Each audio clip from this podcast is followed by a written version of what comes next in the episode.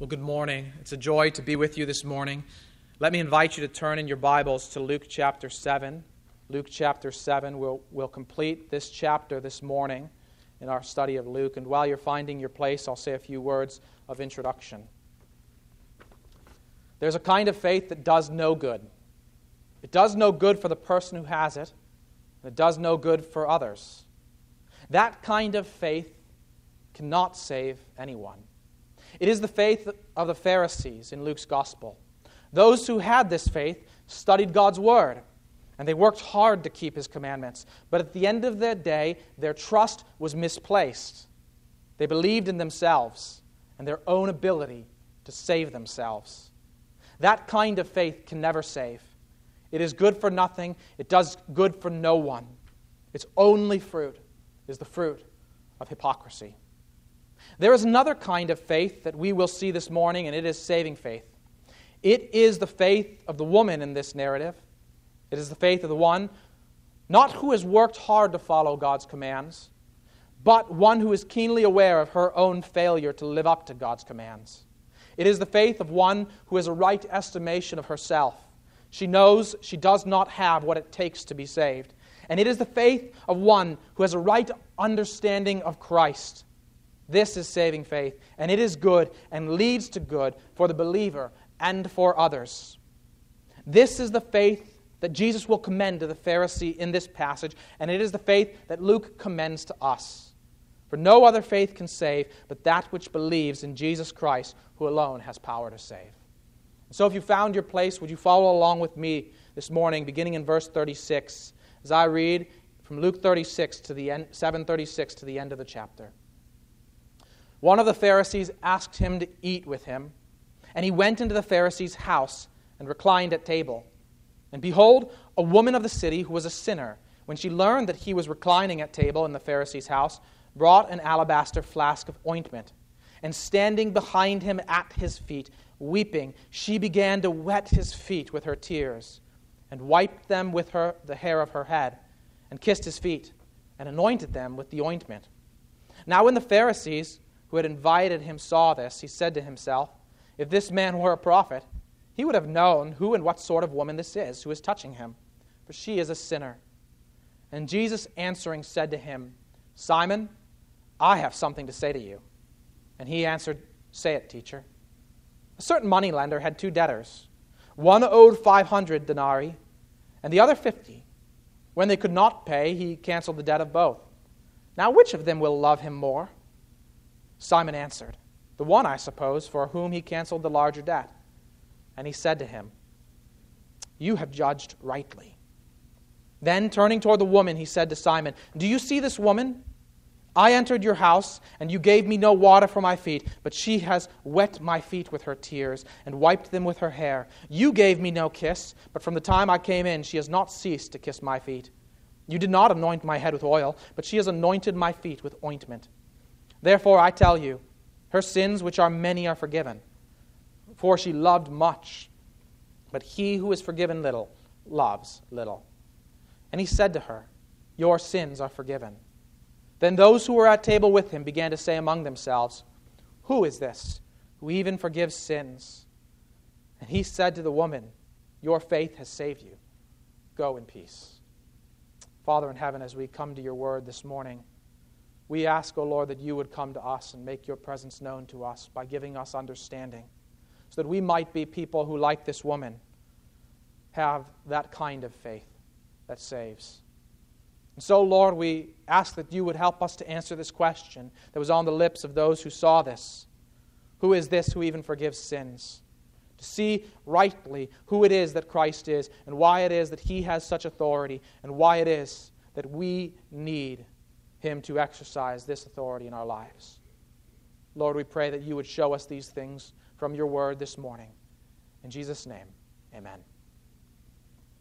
A few weeks ago, I mentioned that this chapter in Luke's gospel features the prophetic ministry of Christ.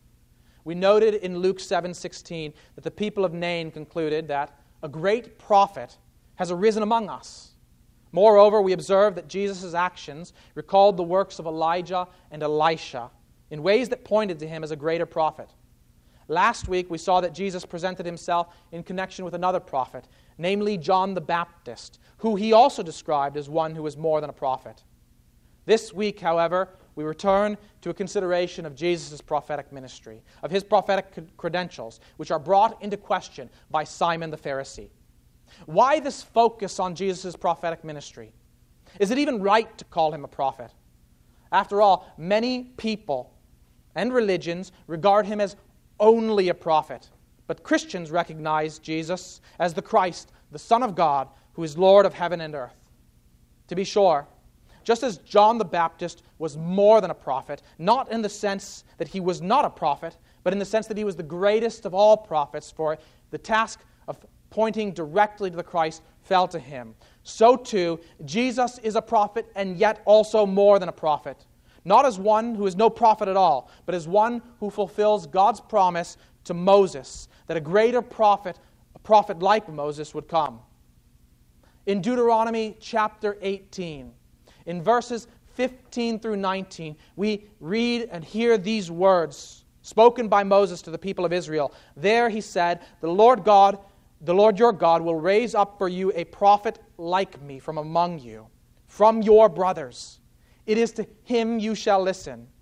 Just as you desired of the Lord your God at Horeb on the day of the assembly, when you said, Let me not hear again the voice of the Lord my God, or see the great fire any more, lest I die. And the Lord said to me, They are right in what they have spoken. I will raise up for them a prophet like you from among their brothers. And I will put my words in his mouth, and he shall speak to them all that I command him. And whoever will not listen to my words that he shall speak in my name, I myself will require it of him. Moses spoke of a coming prophet who would be from among the uh, people of Israel, a fellow Israelite, one from among your brothers. But note what else he said about him. He talked about that time when Israel stood at Mount Sinai to receive the Ten Commandments, and they rightly feared the Lord. They saw his awesome power on the mountain, and they asked Moses to stand in the gap between them and Almighty God. They said, Do not let us draw near, lest we be consumed. They wanted a mediator, they wanted someone to go between them and God. And God's answer to Moses was, They are right. They've asked rightly. I will give them a mediator, and you're not it. Instead, God promised that He would raise up an ultimate prophet, a final prophet, one who would most completely intercede for God's people. This is the character of the true prophet of the Lord. One who is like Moses, for Moses was known as one who prayed for his people. He prayed for the people of Israel repeatedly, incessantly, that the Lord would forgive them for their sins, and God heard his prayer. And he therefore established a pattern. And note that God said, I will raise up a prophet like you from among your brothers. He would be characterized as one who receives God's word and speaks it to God's people, just as Moses had received God's word and delivered it to God's people. But he would also be one who speaks to God on behalf of God's people. He would speak God's word from God to God's people, and he would speak to God for God's people. That is the character of the true prophet of the Lord. In other words, he's not one who distances himself from sinners, he's not one who withdraws from them. He's one who draws near to the Lord for them. That's what Simon was missing when he concluded that Jesus was no prophet at all. But it's what Luke would have us see, and he will develop this picture throughout his gospel and throughout the book of Acts. We can preview some of that picture by looking ahead to Acts chapter 3. There in Acts chapter 3, verse 22 through 26, Peter preached in Solomon's portico and said that Jesus is the one who fulfilled these words of Moses. There he said, Moses said, The Lord God will raise up for you a prophet like me from your brothers. You shall listen to him in whatever he tells you. And it shall be that every soul who does not listen to that prophet shall be destroyed from the people. And all the prophets who have spoken, from Samuel and those who came after him, also proclaimed these days You are the sons of the prophets and of the covenant that God made with your fathers, saying to Abraham, And in your offspring shall all the families of the earth be blessed. God, having raised up his servant, sent him to you first to bless you by turning every one of you from your wickedness. God raised up Jesus Christ as the final prophet who fulfilled those words of Deuteronomy 18 to speak God's word so to, in order to turn them in faith to God, but also to be one who would go to God on their behalf to seek forgiveness for them. In fact, not only to seek it, but to grant it, to accomplish it. That's what Luke will show us this morning.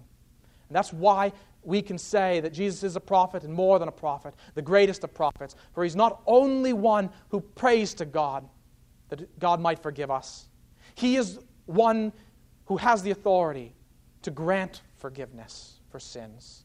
He is the one who is able to accomplish what is necessary so that we might be forgiven. This is what we need to learn this morning. It's what Simon the Pharisee needed to learn as well. Now, it's important to see that this passage is thematically related to our text from last week. For one, we are dealing with the same kinds of people that were featured in Jesus' discourse about John the Baptist.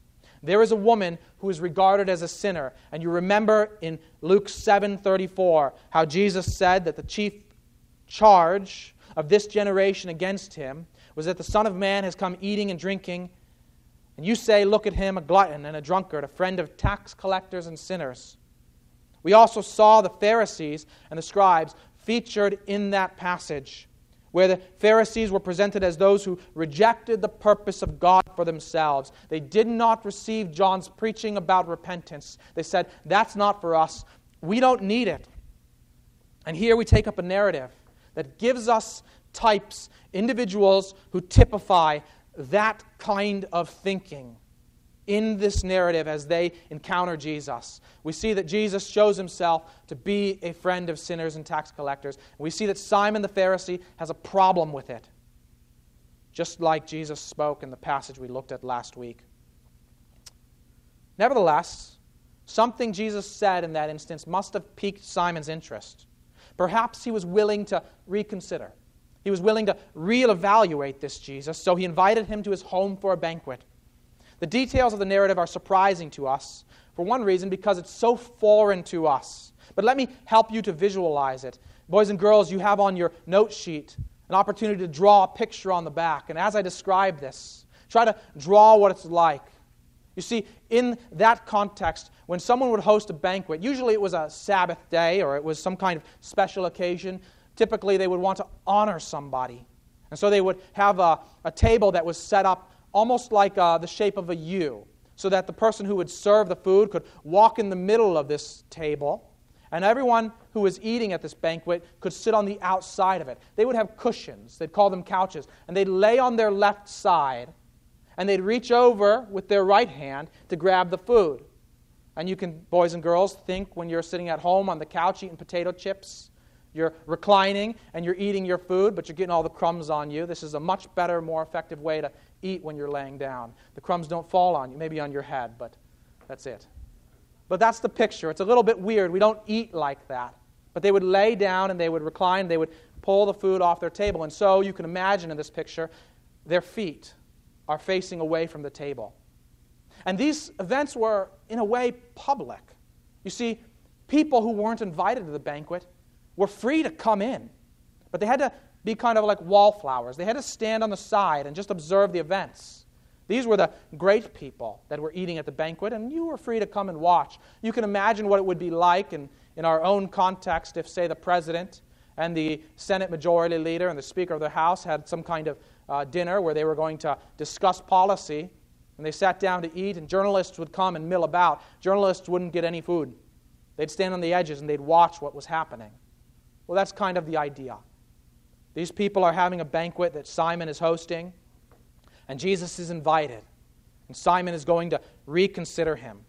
So, those foreign things which seem so uh, strange to us are really not so strange, they wouldn't have been strange to Jesus or to the people in this narrative. But that helps us then to see what really is strange, what would have been strange to the people who were present in this narrative. You see, this woman comes in. And like I said, she would have been free to come in and observe. But she comes in and she does more than observe. she comes in and she begins to act in this extraordinary way toward Jesus. You see how she comes in and she's weeping. The way that Luke describes her, he notes that she was a sinner of the city, that she was a woman of the city who was a sinner. And the Pharisee immediately recognizes it. She's got a reputation. Now, many have speculated as what might be the substance of her sin, what might have caused her to have this reputation as a sinner. But I want you to note that Luke doesn't tell us. Luke says nothing about her sin, except that she was a sinner not what her sins are. Some have speculated that she might have been engaged in some kind of promiscuous vocation, but she could have just as easily been associated with Roman tax collectors and extortionary schemes or some other kind of sinful practice. There were all kinds of things that would have caused a Pharisee to regard someone as beyond the pale, as a great sinner. And Luke doesn't tell us any of them. Instead, he focuses on the great way in which she demonstrates her love for Jesus. Look at how he piles up the descriptions of her. Behold, a woman of the city who was a sinner, when she learned that he was reclining at table in the Pharisee's house, brought an alabaster flask of ointment, and standing behind him at his feet, weeping, she began to wet his feet with her tears, and wiped them with the hair of her head, and kissed his feet, and anointed them with ointment. She's acting in an extraordinary way, in a surprising way, in a shocking way. And it was shocking to Simon the Pharisee. But we can reflect on this and say she probably did not come with an intention to wash Jesus' feet. She came with the ointment, with an alabaster flask of ointment, maybe to anoint him or to give it to him in some way, to honor him in some way. She probably didn't come in order to wash his feet. I mean, she might have expected that Simon would have already done that. Perhaps she comes and she sees Jesus there, and his feet haven't been washed, which was a customary way to honor a person. And perhaps that's what causes her to weep. Again, Luke doesn't tell us why she's weeping. Maybe she's weeping because she knows the greatness of her sin. But she is weeping, and she sees what has not been done, and she uses whatever is available to her her tears and her hair to resolve this situation by showing Jesus the honor that he deserved, that Simon withheld from him. She washes his feet with her tears. She has no water with her. She wipes his feet with her hair. She has no towel with her. She kisses his feet. She pours ointment on his feet. She's honoring this man with the honor that he deserved, with the honor that Simon withheld. But Simon doesn't interpret it that way. He doesn't blush thinking he's somehow forgotten to do something. In truth, he wasn't really obligated to do that kind of honor to Jesus. But if he had known who Jesus really was, he would have rushed to do it. But clearly, he's not made up his mind about Jesus, but he's leaning to think he's not really so great. He's not really worthy of this kind of honor. Certainly, not to receive it from me. Is the way Simon must be thinking in that moment. And then, as we are clued into his inner thoughts, his inner monologue, we find that he starts to think. He says to himself, if this man were a prophet, he would have known who and what sort of woman this is who is touching him, for she is a sinner. Simon reasons in this way. Here is his logic. Premise one a true prophet would not let sinners near him. Premise two a true prophet would know if a person was a sinner. Jesus is letting a sinner near him. Therefore, he is not a true prophet. That's the way that he reasons. For either he does not know who she is, or he does not care. We've already seen that premise one is false.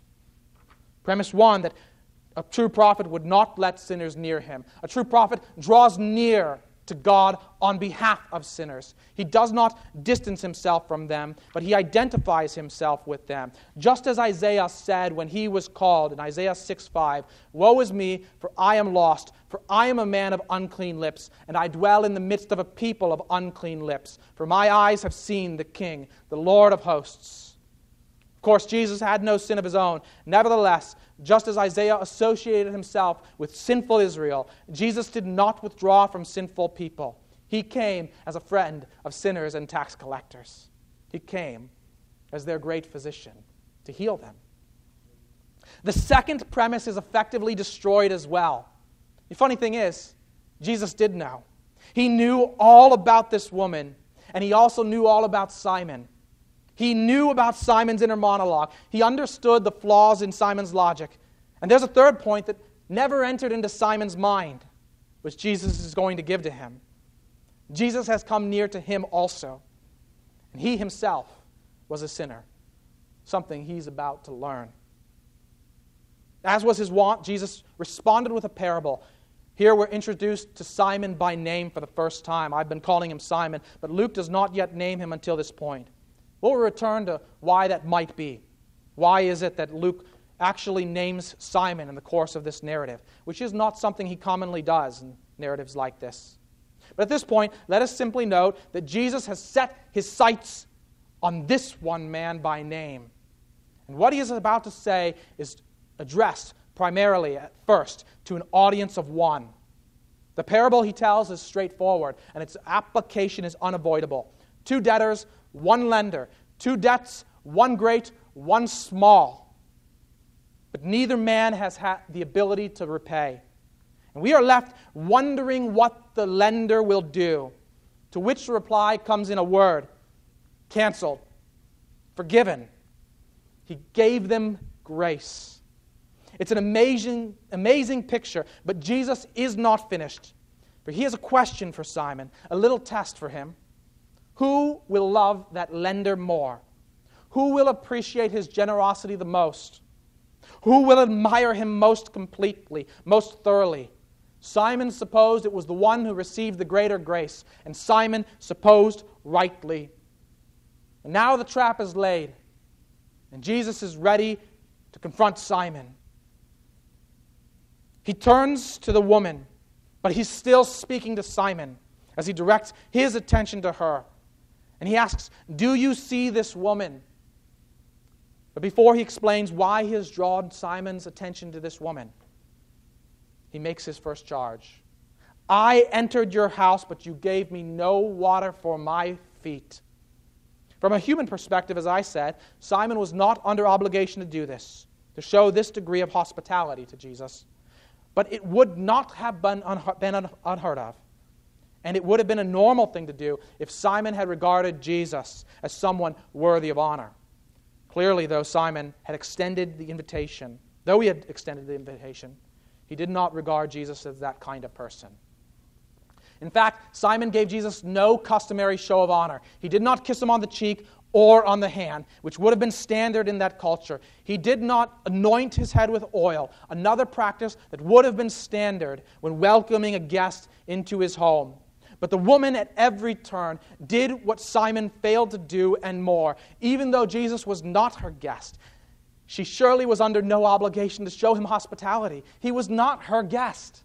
And yet, she washed his feet with whatever she could even humbling herself to the point of using her own tears, her own hair, and not ceasing to kiss her feet, Jesus says. She humbly honors Jesus with the honor that she knows that he deserves. Why did Jesus confront Simon this way? Was he angry?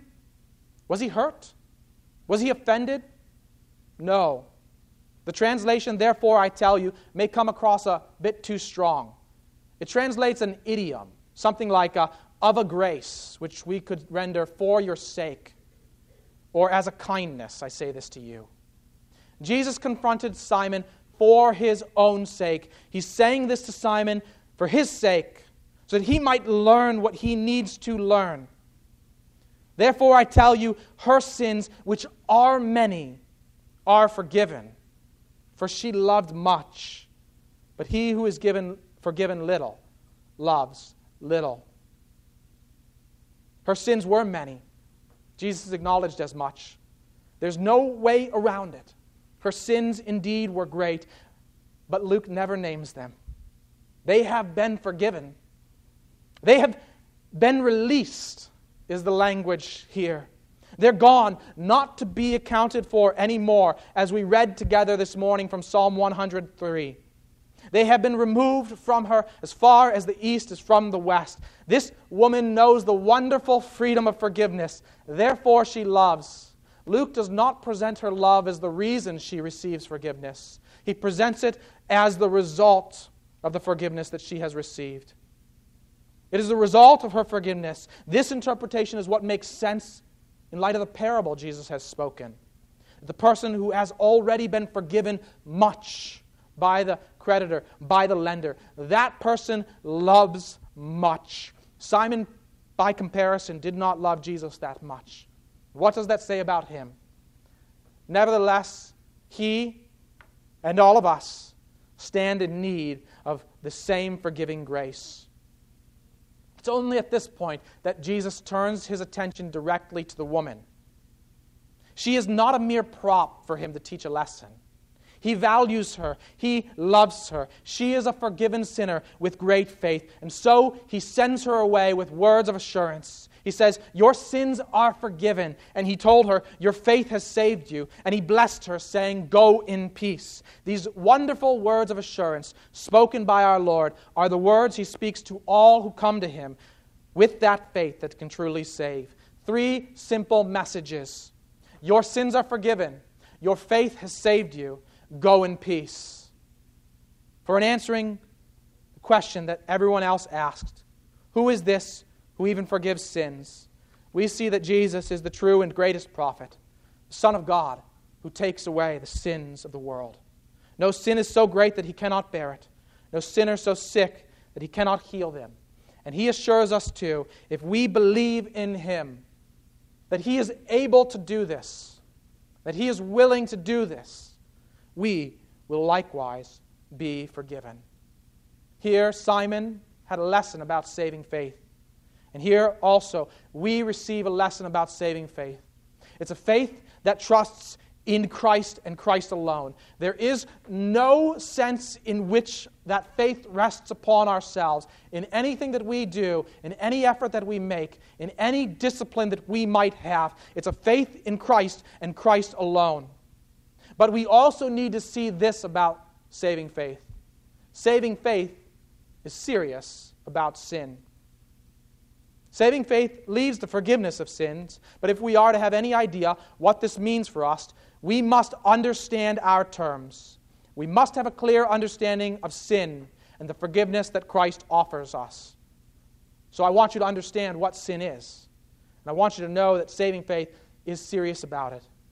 There are a number of images that help us to understand what sin is. You often hear the, the, the definition that it's missing the mark which is good and it's right, but alone, it leaves us with the sense that it's just like an honest mistake. It's really not that big a deal. A fuller picture helps to refine our understanding. In this text, sin is characterized in terms of debt. It is not the debt, it is that which caused the debt. A debt to whom and for what? The answer is that by virtue of our sin, we have incurred a debt to our Maker and our Creator, to God. If you, on your way home, are pulled over for speeding and you receive a ticket for, let's say, $100, you will incur a debt for that infraction of the law. You will incur a debt to society. But it's not a debt that you're not going to be able to pay. It's certainly an obligation that most all of us would be able to fulfill. However, God sets the requirements for his own law. That is, God sets the debt. That God is the one who establishes what we owe to Him for transgressing His law. He says that if you transgress His law, and we all have, then we incur a debt that we cannot pay except with our life forever and eternally. Whether we know that law from Scripture or not is immaterial. We cannot say we did not know. The Apostle Paul in Romans 2 14 through 16 wrote, For when Gentiles who do not have the law, by nature do what the law requires. They are a law to themselves, even though they do not have the law. They show that the work of the law is written on their hearts, while their conscience also bears witness, and their conflicting thoughts accuse or even excuse them on that day, when, according to my gospel, God judges the secrets of men by Christ Jesus. A person who murders cannot say, Well, I didn't know about the Ten Commandments. We know God's law in our hearts, even if we don't know what he has written. And therefore, we know that we are all guilty. In some way or another, we have all transgressed the law of God. That is what sin is. And so we have incurred a debt, a debt that we cannot pay except with our life forever, in eternal judgment, forever and ever. This is the picture of sin that we get from God's Word, and it's the picture of the consequences of sin that is before us. We are great debtors. But all of this simply, in this text, shows us the extent of God's great love for sinners, of His great grace, because He forgives our sins and He removes them far from us through Jesus Christ our Lord. But let's not run too far, quickly, too far along that path. You see, our culture, we need to reckon, is not serious about sin. We're rather like Simon the Pharisee. We take God's grace for granted. We do not love much because we do not think that we have been forgiven that much. Sure, no one is perfect, we might say, but we're not that bad, we think. We have the right values. We do what God's word says, more or less. Jesus does not speak that way about the sin of this woman here. Notice he does not paper over it or ignore it. He does not say of the woman, Her sins are really not that bad, Simon, but your hypocrisy stinks. He says, Her sins are great. Her sins are many, but she's forgiven. He does not minimize his, her sins, he exalts his great grace.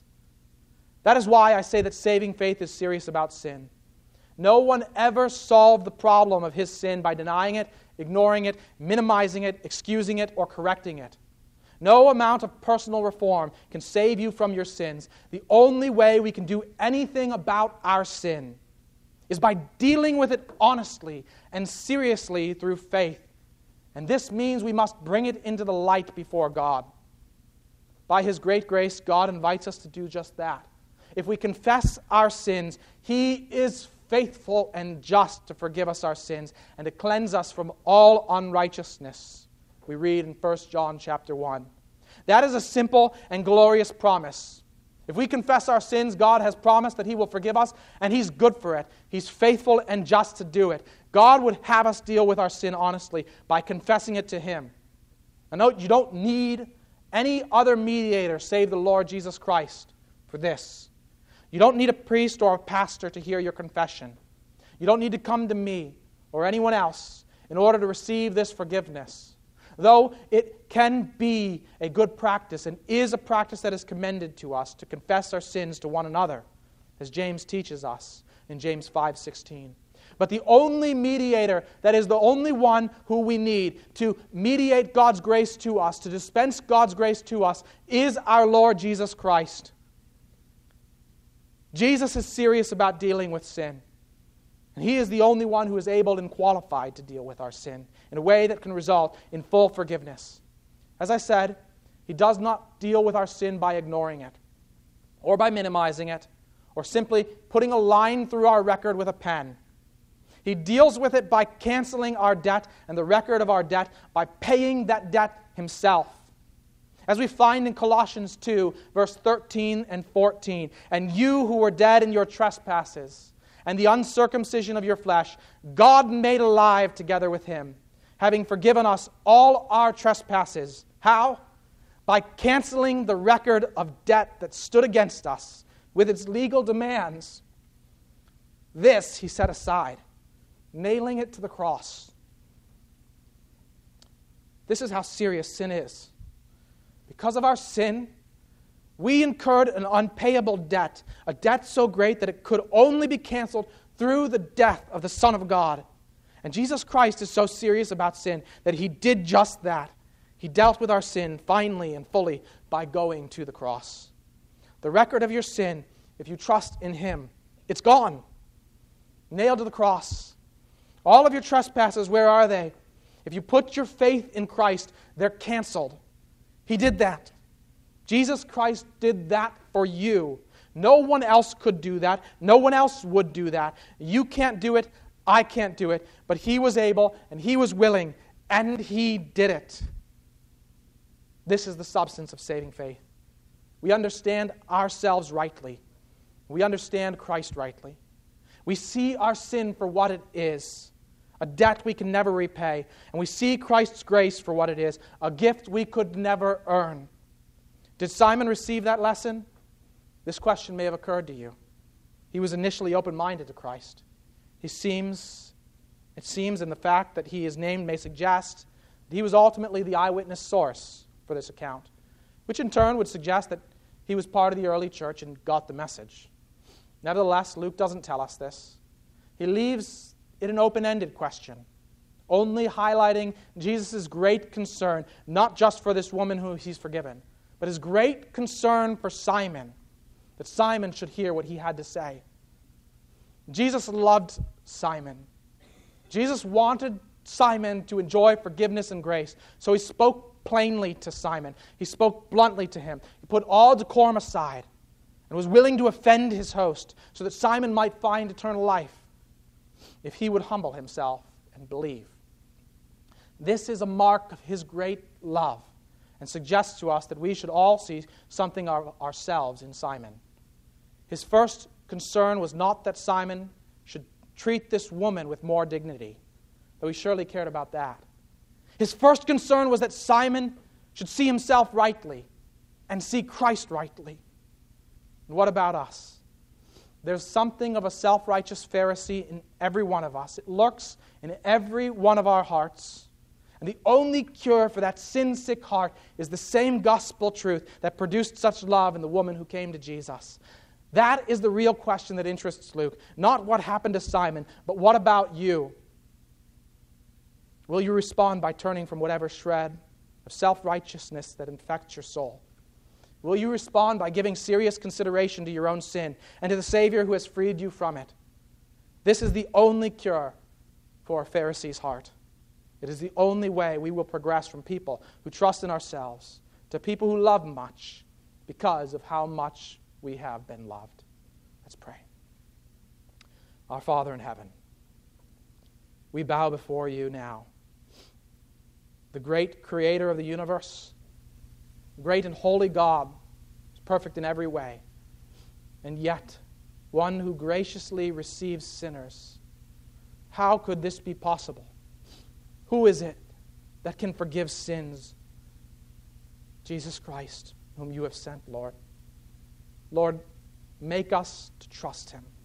And if there be any here this morning who have not yet believed with saving faith, O oh Lord, we pray that you would work in their hearts through the Spirit whom you send, through your Holy Spirit, to produce new life in them so that they might believe, and having believed, find life forevermore.